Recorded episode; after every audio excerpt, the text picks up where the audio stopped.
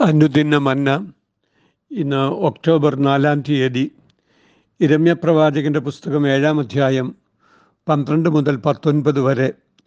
എന്നാൽ ആദിയിൽ എന്റെ നാമം വിളിച്ചിരുന്ന ശീലോവിലുള്ള എന്റെ വാസസ്ഥലത്ത് നിങ്ങൾ ചെന്ന് എന്റെ ജനമായ ഇസ്രായേലിന്റെ ദുഷ്ടത നിമിത്തം ഞാൻ അതിനോട് ചെയ്തത് നോക്കുവിൻ. ആകയാൽ നിങ്ങൾ ഈ പ്രവൃത്തികളൊക്കെയും ചെയ്യുകയും ഞാൻ അധികാലത്തും ഇടവിടാതെയും നിങ്ങളോട് സംസാരിച്ചു വന്നിട്ടും നിങ്ങൾ കേൾക്കാതിരിക്കുകയും ഞാൻ നിങ്ങളെ വിളിച്ചിട്ടും നിങ്ങൾ ഉത്തരം പറയാതിരിക്കുകയും ചെയ്യുക കൊണ്ട് എന്റെ നാമം വിളിച്ചിരിക്കുന്നതും നിങ്ങൾ ആശ്രയിക്കുന്നതുമായ ഈ ആലയത്തോടും നിങ്ങൾക്കും നിങ്ങളുടെ പിതാക്കന്മാർക്കും ഞാൻ തന്നിരിക്കുന്ന ഈ സ്ഥലത്തോടും ശീലോവോട് ചെയ്തതുപോലെ ഞാൻ ചെയ്യും. നിങ്ങളുടെ സകല സഹോദരന്മാരുമായ എഫ്രൈം സന്തതിയൊക്കെയും ഞാൻ തള്ളിക്കളഞ്ഞതുപോലെ നിങ്ങളെയും എന്റെ മുമ്പിൽ നിന്ന് തള്ളിക്കളയും എന്ന് യഹോവയുടെ അരുളപ്പാട്. അതുകൊണ്ട് നീ ഈ ജനത്തിനു വേണ്ടി പ്രാർത്ഥിക്കരുത്. അവർക്ക് വേണ്ടി യാചനയും പ്രാർത്ഥനയും കഴിക്കരുത്. എന്നോട് പക്ഷപാതം ചെയ്യുകയും അരുത്. ഞാൻ നിന്റെ അപേക്ഷ കേൾക്കയില്ല. യഹൂദ പട്ടണങ്ങളിലും എരുസലേമിന്റെ വീഥികളിലും അവർ ചെയ്യുന്നത് നീ കാണുന്നില്ലയോ? എനിക്ക് കോപം വരത്തക്കവണ്ണം അവർ ആകാശരാജ്ഞിക്ക് അപ്പം ചൂടേണ്ടതിനും അന്യദേവന്മാർക്ക് പാനീയ ബലി പകരേണ്ടതിനും മക്കൾ വിറക് പെറുക്കുകയും അപ്പന്മാർ തീ കത്തിക്കുകയും സ്ത്രീകൾ മാവ് കുഴപ്പിക്കുകയും കുഴയ്ക്കുകയും ചെയ്യുന്നു.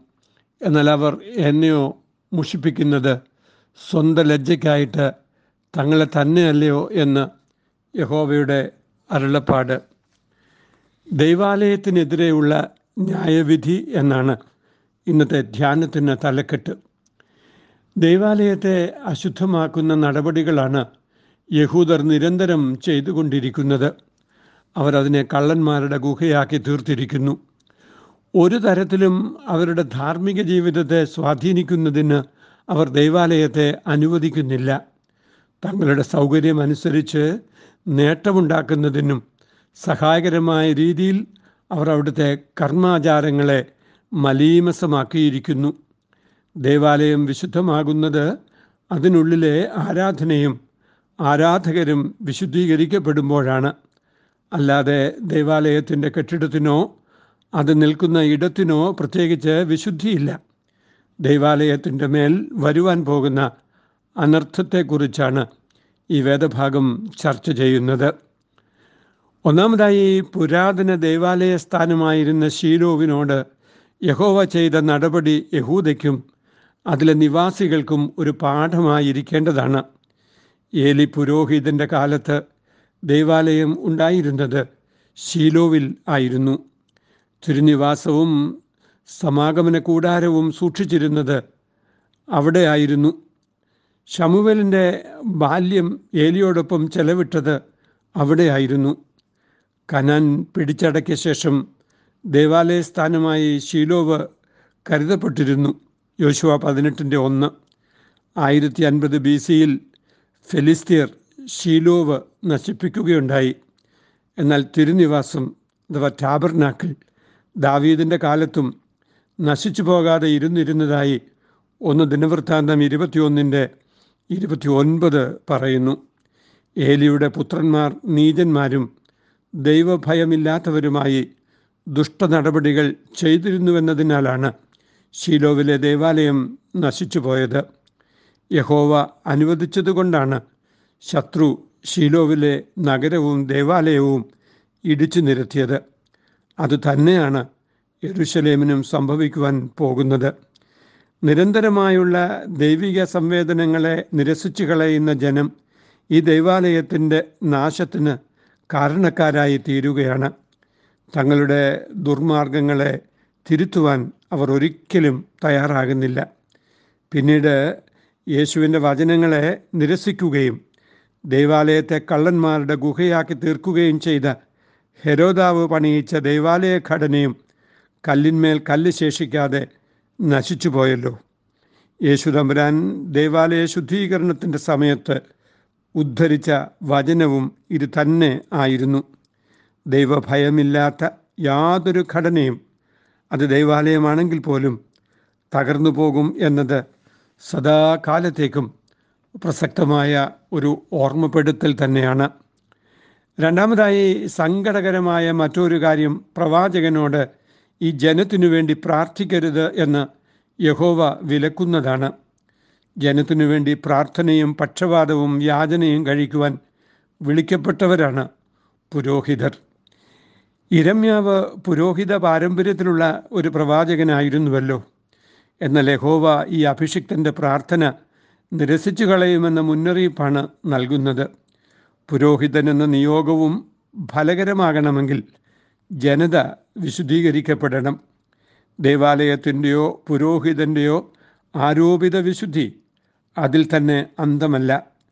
ആബാലവൃദ്ധം ജനങ്ങൾ ദൈവിക ക്രമത്തെ ഉപേക്ഷിച്ചിരിക്കുകയാണ്. യഹോവയെ ആരാധിക്കുന്നു എന്ന് പറയുമ്പോൾ തന്നെ അവർ ആകാശരാജ്ഞിക്ക് അപ്പം ചുടുകയും അന്യദേവന്മാർക്ക് പാനീയ ബലികൾ അർപ്പിക്കുകയും ചെയ്യുന്നു. ബാബിലോണിയൻ ദേവഗണത്തിലെ പ്രധാന ദേവതയായിരുന്നു ഇഷ്ടാർ എന്ന ആകാശദേവി. അപ്പന്മാർ സ്ത്രീകൾ മക്കൾ എന്ന പദങ്ങൾ ഉപയോഗിച്ചിരിക്കുന്നതിനാൽ കുടുംബങ്ങളും സമൂഹം മുഴുവൻ തന്നെയും ഈ അന്യദേവാരാധനയിൽ മുഴുകിയിരിക്കുകയാണ് എന്നാണ് അർത്ഥം. ഞാനല്ലാതെ അന്യദൈവം നിനക്കുണ്ടാകരുത് എന്ന കൽപ്പനയുടെ ലംഘനമാണ് സംഭവിച്ചിരിക്കുന്നത്. തിരുത്തലുകൾ വരുത്താൻ തയ്യാറാകാത്ത ജനം സ്വയം സൃഷ്ടമായ അനർത്ഥങ്ങളിലേക്കാണ് നിപതിക്കുന്നത്. മൂന്നാമതായി ഇപ്രകാരമുള്ള ദൈവവിരുദ്ധതകളിൽ ഏർപ്പെടുന്നവർ ആത്മനാശമാണ് വരുത്തുന്നത് എന്ന ഉൾക്കാഴ്ചയും ഈ വചനം നൽകുന്നു. എന്നാൽ അവർ എന്നെയോ മുഷിപ്പിക്കുന്നത് സ്വന്തം ലജ്ജയ്ക്കായിട്ട് തങ്ങളെ തന്നെ അല്ലയോ എന്ന് യഹോവയുടെ അരുളപ്പാട്. സത്യദൈവ ആരാധനയിൽ നിന്നും അകന്ന് വിഗ്രഹാരാധന ചെയ്യുന്നവർ ഒരിക്കലും അവരുടെ മനുഷ്യത്വ പൂർണതയിലേക്ക് വളരുകയില്ല. അവർ ദുർമോഹികളും അധർമ്മികളും ലജ്ജാകരമായ പാപവഴികളിൽ നടക്കുന്നവരുമായി തീർന്നു പോകും. റോമർ ഒന്നിന്റെ പതിനെട്ട്. സത്യദൈവാരാധന തങ്ങളോട് തന്നെയുള്ള നീതി പുലർത്തലാണ് എന്ന് മനസ്സിലാക്കേണ്ടതുണ്ട്. തങ്ങളോട് തന്നെ നീതി പുലർത്താത്തവർ ദൈവസന്നിധിയിൽ കാപട്യമില്ലാതെ ദൈവത്തെ ആരാധിക്കുന്നവർ അവർക്കാണ് ദൈവാനുഗ്രഹമുണ്ടാവുന്നത്. ആ നിഷ്കളങ്കത നഷ്ടപ്പെട്ടു പോയാൽ ആരാധന നഷ്ടപ്രഭമായി തീരും എന്ന് നാം അറിയുക. സത്യദൈവത്തിൻ ഭക്തന്മാർ വചനം കാക്കയാൽ സൽപ്രവൃത്തിക്കു ശക്തന്മാർ ആകുന്നു നാൾക്കു നാൾ. ദൈവമുഖപ്രസാദം നിത്യമവർക്കാഹ്ലാദം കേൾക്കുക നാം കാക്കുക നാം ജീവന്റെ വാക്യങ്ങൾ. കേൾക്കുക നാം കാക്കുക നാം ജീവന്റെ വാക്യങ്ങൾ. ദൈവമായ കർത്താവെ അങ്ങയോടുള്ള നല്ല ബന്ധത്തിൽ വിശുദ്ധമായ ജീവിതത്തിന്റെ പ്രമാണങ്ങളിലൂടെ ദൈവാലയത്തെ ബഹുമാനിക്കുവാൻ ഞങ്ങളെ സഹായിക്കണമേ.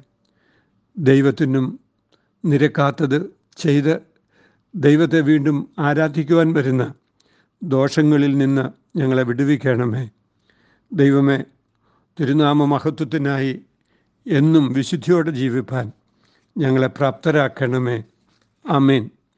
ഇത് കുവൈറ്റ് സിറ്റി മാർത്തോമ ഇടവകയിൽ നിന്ന് എ ടി സക്രിയ അച്ഛൻ. ദൈവം നമ്മെ അനുഗ്രഹിക്കട്ടെ. അമേൻ